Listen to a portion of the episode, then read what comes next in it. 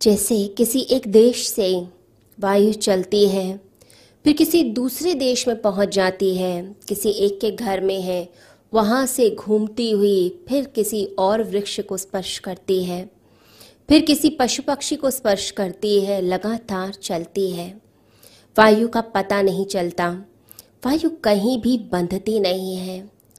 तो जहाँ भी लगाव हो गया वहाँ पर अपवित्रता आने लगती है।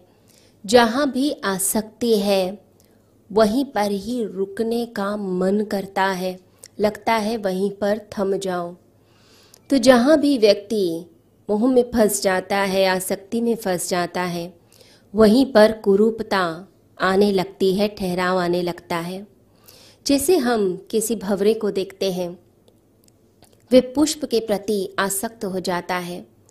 फूल डाली से टूट के नीचे भी गिर जाए तो भी वह जो कीड़ा है, वो जो भवरा है, वो उसी में आसक्त रहता है, वहीं पर रुका रहता है।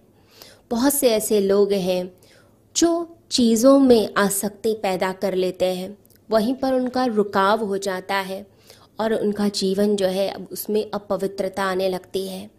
जीवन की सारी दुर्गंध, जीवन की सारी कुरूपता इसी चीज़ में है कि जब व्यक्ति रुकता है, जब ज़्यादा थमने लग जाता है, अटकने लग जाता है, चीज़ों का बुरा मानने लग जाता है तो जो वायु है वो हमें ये सिखाती है कि निरंतर बहते रहो।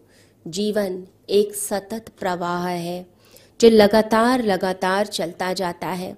जैसे किसी मकान में हम देखते हैं कि उसमें वायु का जब प्रवेश होता है, तभी उस घर के अंदर, उस मकान में नवीनता आती है। आप घर का जो वेंटिलेशन है, जो उसके द्वार हैं, जो उसकी खिड़कियाँ हैं, उसे बंद कर दीजिए। उसके बाद घर में से दुर्गंध आने लग जाएगी, सड़ांत आने लग जाएगी, बासीपन आने लग जाएगा। जो नयापन है, वो इसीलिए है कि वेंटिलेशन हो रही है, वायु आ रही है, जा रही है। इसके कारण वो पवित्रता, वो शुद्धता उस मकान में आती है। इसी प्रकार से हमारे शरीर में भी वायु का प्रवेश होता है। अगर कोई व्यक्ति कहे कि नहीं, मैं तो सिर्फ़ सांस को अंदर भर लूँगा, मैं सिर्फ़ इनहेल ही करूँगा, सांस को अंदर लूँगा, थोड़ी देर के बाद उसको घुटन महसूस होने लग जाएगी, अंदर कार्बन डाइऑक्साइड बनने लगेगी, टॉक्सिन्स बनने लगेंगे तो व्यक्ति के अंदर अपवित्रता आएगी, अशुद्धि आएगी तो शरीर में रोग पैदा होने लग जाएँगे तो वायु को बाहर निकालना पड़ेगा। जीवन एक गति है। जैसे हम किसी एक नदी को देखते हैं तो नदी लगातार लगातार बहती चली जाती है। कहीं रुकती नहीं। आप थोड़ी सी मिट्टी डाल दीजिए नदी में। वो उस मिट्टी को लेकर आगे निकल जाएगी। फिर दोबारा से नया जल आ जाता है।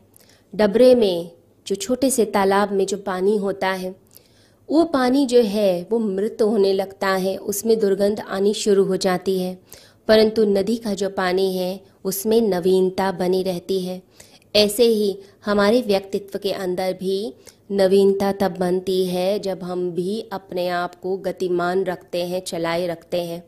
बदलते जाते हैं नई नई विचार नई नई चीज़ों को अपने अंदर आने देते हैं। कुछ लोग होते हैं छोटी छोटी चीज़ों में अटक के बैठ जाते हैं, ईगो का प्रश्न बना लेते हैं, इसने मेरे साथ ऐसा कहा, इसने ये बोला, किसी बात का बुरा मान के बैठ जाते हैं, ईगो को लेकर बैठ जाते हैं, चीज़ों में अटकते हैं। जहाँ जहाँ अटकाव आएगा, आपके व्यक्तित्व में कुरूपता आती जाती है। हम सौंदर्य से नहीं भरते, हमारा सौंदर्य कम होने लगता है। जो लोग ज़्यादा अटकेंगे ज़्यादा बुरा मानते हैं, लोग उनसे बात करना बंद करते हैं। कहते हैं, इसे डिस्टेंस बना के रखो। पता नहीं किस बात पे बुरा मान के बैठ जाए। पता नहीं किस बात का तिल का ताड़ बनाकर बैठ जाए। तो क्या किया उन्होंने? अपवित्रता अपने अंदर धारण कर ली। तो जीवन क्या कहता है? जीवन कहता है, चलते चले जाओ, बहते चले जाओ, आगे बढ़ते चले जाओ।